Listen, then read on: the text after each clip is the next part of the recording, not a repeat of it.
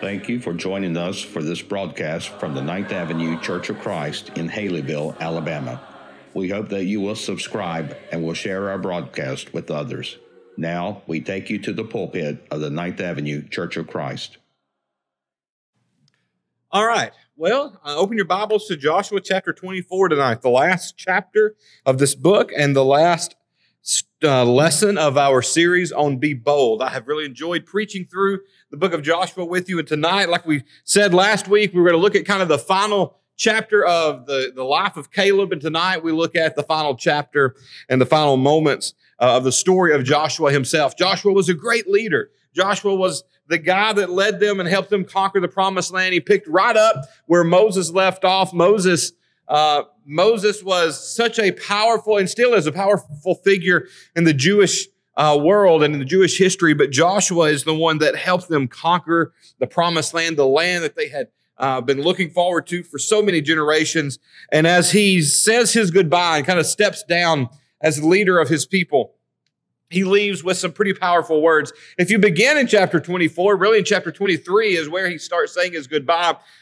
But as he gets into chapter 24, chapter 24 really is just kind of an account of what's happened throughout the, the conquering of uh, the promised land. And then really what we're going to focus on comes in in verses 14 and 15 tonight. So let's look at those two verses together. And the very end of 15 is a verse or a phrase that you are very familiar with. He says, Now fear the Lord and serve him with all faithfulness. Throw away the gods of your ancestors. Worship beyond the Euphrates River and in Egypt and serve the Lord. But if serving the Lord seems undesirable to you, then choose for yourself this day whom you will serve, whether the gods of your ancestors served beyond the Euphrates or the God of the Amorites in those lands who you are living. But as for me and my house, we will serve the Lord. I love this little section of verses because it really is the, a, a great challenge. It's, it's a great challenge. And it is a challenge that I think we need because I love the boldness of this challenge of look, he's saying, look, you know who you need to serve. This goes back to that Christianity is voluntary thing. He, says, look, following God is, is a voluntary thing. There's a certain way that you have to do it, but you need to decide. And that's what I want you to know tonight is you need to decide and make up your mind. Who am I going to follow? Am I going to follow the gods of this world or am I going to follow the God of the universe? And, and that is my challenge to you tonight is to make that decision. Make the decision of I'm going to be this type of person. I'm going to voluntarily serve the God of all gods, the King of kings and the Lord of lords.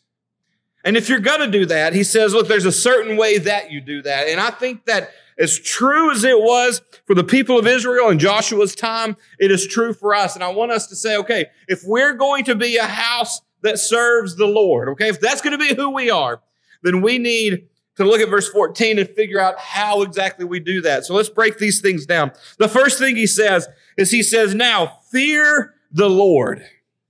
Fear the Lord. If we are going to be bold people that our houses are centered around God, they have to be houses that are full of fear for God. Now, that's an interesting word, isn't it? Fear God. And, and there are a lot of different, um, there's a lot of different levels to this. So the Hebrew word fear uh, has a lot of different kind of uh, thoughts behind it. When we think of fear in the English language, we think of of being afraid. We think of something big, bad, and scary, something that we're intimidated by. It's just kind of a one level, if you will, definition. But Fear in the Hebrew carries three different ideas. And I think that all three of those ideas should be represented in our homes. The first is this to be afraid. It means exactly what it means. Fear means to be afraid. So the first thing you could say here is hey, there comes time in our life where we should be afraid of God. We, we should realize when we realize the power of God and what He can do and, and what He's capable of, and, and especially what happens if we choose a lifestyle of sin, then that should draw us or drive us to a place of fear to where we look at God and we go, God, I'm going to serve you because I'm afraid of what you might do to me if I don't serve you the way you want me to serve you. You may think, now, Matthew, that just doesn't sound right. That, that, that's not a very grace filled kind of teaching of Jesus. But, but listen, listen. I believe all faith starts at a very elementary place. And fear is as elementary of an emotion and feeling as there can be. I'm afraid of something. It's, it's a challenging feeling. It's a scary feeling. And when we understand who God really is, there should be that elementary part of our faith that fears the Almighty God. But then there's another step to that. The more we get to, it shouldn't start and stop with fear. It should move on. The next idea behind the word fear in the Hebrew language is to stand in awe. Is to stand in awe. Once you get past the fear and you realize just how majestic God is, you have this like, oh man, this is just so awesome. He is so wonderful. He is so mighty. There are a couple of times in my life that I really have had that moment. One, one moment is, is not just a moment, but it's, it's a lot of moments in one place.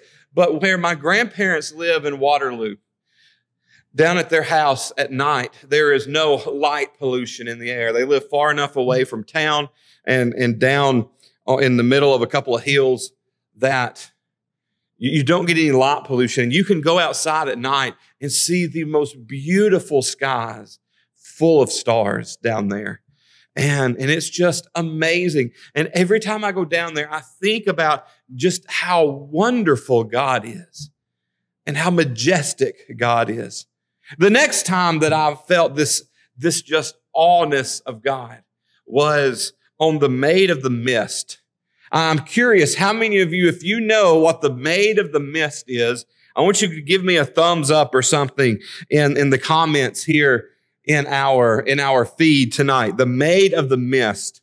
The maid of the mist are the boats that take you under um well now that i've started i can't even think of what it's called. The big water niagara falls. Niagara falls um it, they, they take you up under uh, not under but they take you to the base of the waterfalls. And it is just an amazing thing to be at the base of this monstrous waterfall and so I was, I was on the Maid of the Mist with a group of our youth group when we were in, when I was in high school. And as we we're on this and we're looking at this, we just broke out in song. We just broke out in song because it was such an amazing, just kind of a spiritually emotional moment to see the creation of God in that perspective. And so it doesn't start and stop with fear of being afraid of God, but it should lead us to a place to where we're in awe of God. And that we look around and we see, we see the creation of God and we know how wonderful God is. And then those two, this is just Matthew here, but those two should meld together and lead us to the next place and the next kind of definition of fear, and that is to honor and respect. Fearing the Lord means that we honor and respect Him. And when we understand the fear factor, the afraid factor, but then we also put it with the awness, then we should look at Him and say, There is no one else like you, God. There's no one else as powerful as you. There's no one else as wonderful and as loving and as just as you. You are just that amazing and, you love us so much. And because of that, I'm just going to honor you and respect you in, in every way that I can. If we are going to be a house that serves the Lord, then we have to fear the Lord. And that's what Joshua says. He says, Now fear the Lord. But then he takes that to the next place and he says, Fear the Lord and serve him with faithfulness. Serve him with faithfulness. Now, I want you to think about this idea with me. And maybe if you want to, say it out loud in your house, wherever you're watching. I want you to say this phrase. I want you to say, I work for Jesus. Say that with me. I work for Jesus. Now, uh, most of you, if you're like me, through your life, you've had a number of different jobs. You've had a number of different jobs. You've had, because of that, a number of different bosses. And if you think about all of the bosses that you had throughout your career doing whatever it is you've done through your life, there's probably a couple of bosses that really step out and, and really make you think that, hey, listen, this, this guy was different. I worked at Walmart for, for, a, for a year or so. And one of my best friend's dad was the manager of that Walmart. His name was Mr. Matlock. And Mr. Matlock was maybe one of the most amazing managers that I had ever worked for.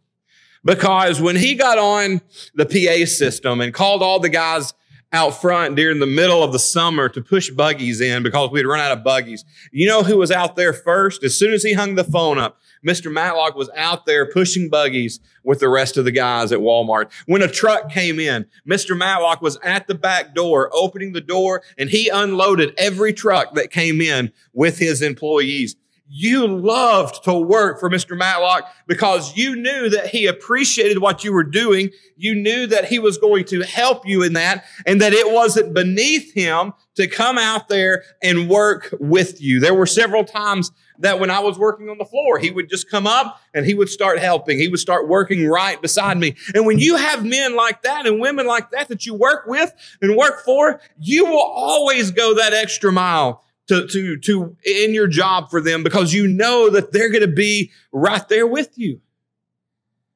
Now, let me get you to say this again. I work for Jesus.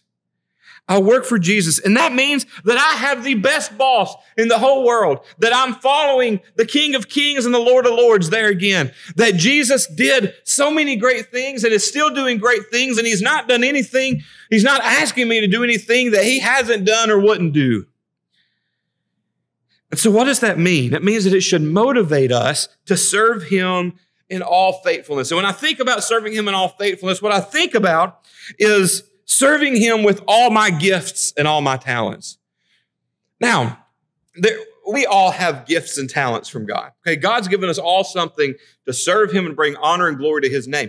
Now, take that a step further, maybe a step in a different direction. And a lot of us use our gift and talents to provide for ourselves as well. A lot of us use our gift and talents to provide for our livelihood as well. And what I want to challenge you with is this, is serving God with all faithfulness is using those talents that you have to make money, okay? You also turn around and use those talents to further the kingdom of gospel. If you're using your talents and your abilities to provide for yourself, but not to aid in the growth of the kingdom, you're not serving him with all faithfulness. Let me give you the best example that I can give. And this is not to, to harp on anyone. This is not to, this is not to say you are or not, or you are or you aren't doing this. Okay. This is just the best example to make an illustration here we have a, a large representation of, of our um, people in this church are school teachers.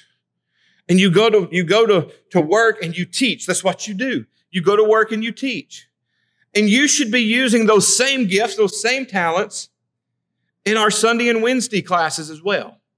Okay, if, if, you, if you've got the talent to go into the schools and teach, you should be using, around using those talents to teach in the church as well. Like I said, I'm not saying that, that we, we struggle with that or anything. I, honestly, to be completely real with you, I haven't been here long enough to exactly know how we are in that area. I hope we're great. If we're not, then we need to do some work. We should have, because of how many teachers we have, we should have one of the best Sunday school and Wednesday night programs in all available. Because we've got some great and fantastic teachers. But that's just the best example that I can think to make this point. What talents do you have that you're using to, to do a lot of other things? You need to use those talents to serve God. You need to use them to grow the kingdom, whatever those things might be. You may be great at building things, fixing things. You may be great at cooking things. You may be great at drawing. You may be great at writing. You may be great at a lot of different things. You need to figure out a way to use those gifts to grow the kingdom. That's how we serve God with all faithfulness. That easy enough? Does that make sense? I hope so. And then here's the last thing that he tells us. He says, Throw away the gods your ancestors worshiped beyond the Euphrates River in Egypt and serve the Lord. Throw away other gods. Throw away other gods. You know, we in our culture, in American culture, we don't have other gods per se like they did in, in the days of the Old Testament. We don't have these idols built and we don't go around and pray to them and, and worship them like they did in, in the days of the Old Testament. So, talking about the idea of throwing away your gods can be a challenge to really understand what we're talking about. So, so the question is, how do I know if something in my life is a God? How do I know if something in my life is a God? Well, the best way that I can answer that is to say when it controls you, when you order your life around it, and you almost never say no to it. Think about that. When it controls you, when you order your life around it, it can almost never say no to it. So, what are some gods? What are some gods in our world? I've just jotted a few things down sitting at my desk thinking about this. This is no particular order. This isn't meant to talk about anybody. It's just, you know, it, it's just where and what what it is as it came to my mind. There's the God of money. There's the God of money. For some people, the thought of making more money drives them. I'm not saying money is not important. I'm not saying that well, we don't need to be concerned and, and, and work hard and, and provide for ourselves and for our families, but our jobs, our money, getting ahead in life, making more so I can have more, spend more, to play more, to have more fun, that can't control us. We can't order our life around that. We can't make that the central focus of our life and worship that another as we think about the culture that we live in. And, and from what I've seen, you know, this is not a major problem at Ninth Avenue, and, I, and I'm proud of this, but I've seen it as major problems in other churches, and that is the God of athletics. The God of athletics. Uh, athletics used to be a community thing. Athletics used to be a thing that everybody played city ball and, and we all went out to the city baseball fields or the, the, the city basketball courts and, and, everybody in town just played in town. Now it's it's travel ball this and go play there, and you're going for the whole weekend, and you make this commitment. You know, there's this idea of, of parents talking about their fifth grader going to earn a scholarship to this university and that university. And the chances of that are small. But in their mind, they're, they're worshiping that. They're putting that above everything else. They're going to extra practices. They're going to um, these camps and that camps. And like we talked about this morning, sometimes that's at the extent of serving God. It becomes our God. There's the God of politics. There's the God of politics. Some people say that we shouldn't talk about politics from the pulpit, but in this particular situation, I think we should. Regardless of what aisle, side of the aisle you fall on, it's easy to allow politics to become your God. It's easy to put one man because of his political party in, in an exalted position while looking at another man because he's not part of the party you like, and, and you talk about how bad he is when your Facebook page is full of, of nothing but politicalness, then, then you may be worshiping politics. You know, we're fixing to come into a time of uh, an election again. It seems like we're always in election season, but this election, like many others, is, is going to be a very challenging election season because of the things that are just going on in our world around us. We can't get sucked into the God of politics. We can't do that. This one may not seem as, as, as challenging, but I've seen it, so, so I jotted it down. The God of education. Now, don't get me wrong, education is important. It's important for us to educate our children. It's important for us to be educated. But just like with the, the athletics, I heard a mom that I was the, the youth minister one time. She kept talking about how when her daughter was in ninth grade, how we are going to be valedictorian. We are going to do this. We are going to get that scholarship. And it was almost like she was living through her child. She was, her education was the most important thing to her. Her daughter's education was the most important thing to the mother. And she worshiped that. She, she, she, her life revolved around that.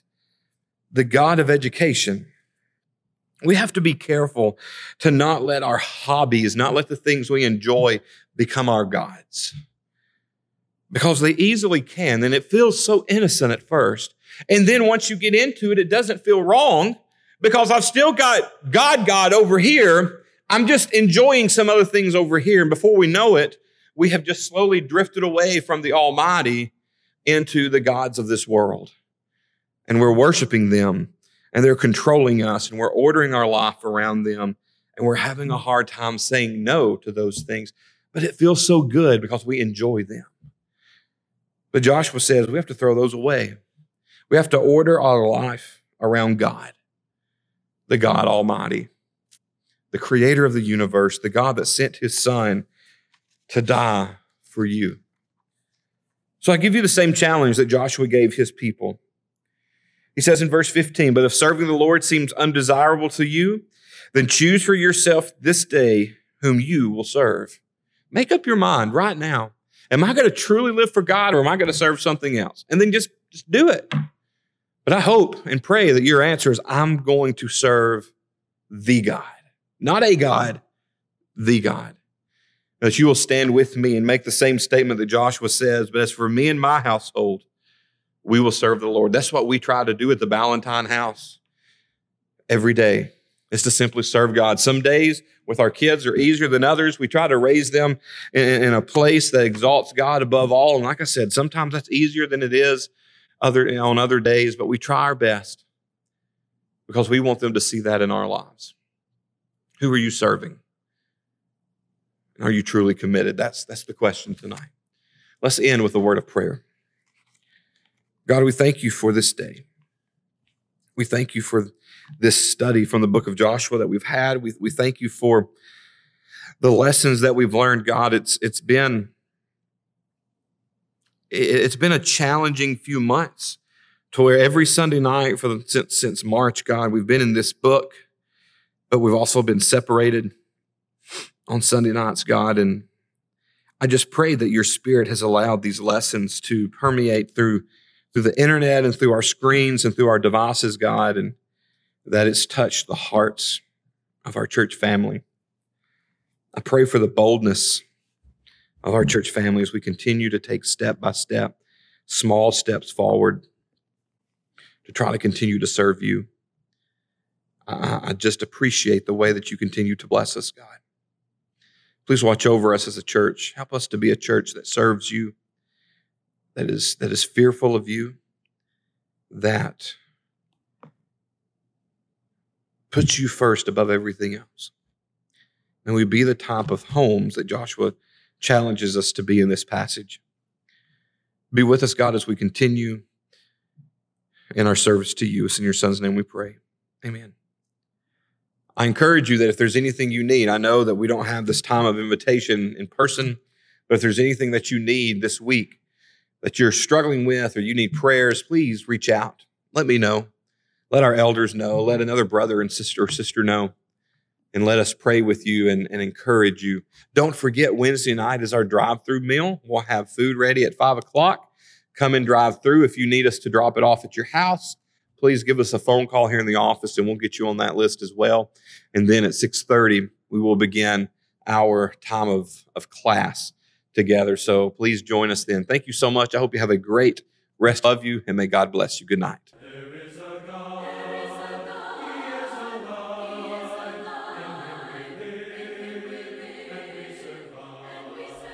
If this program has been beneficial to you, please consider subscribing on YouTube, Apple Podcast, or your favorite podcast provider. Also, we'd love for you to leave us a five star review which will greatly assist us in getting the message of God's love and salvation to others.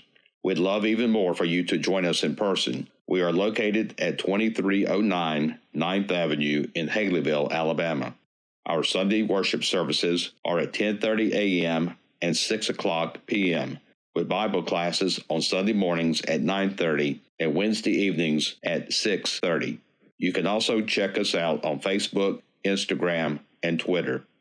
Be sure to join us again, and until then, remember, we are a Church of Christ caring for its community.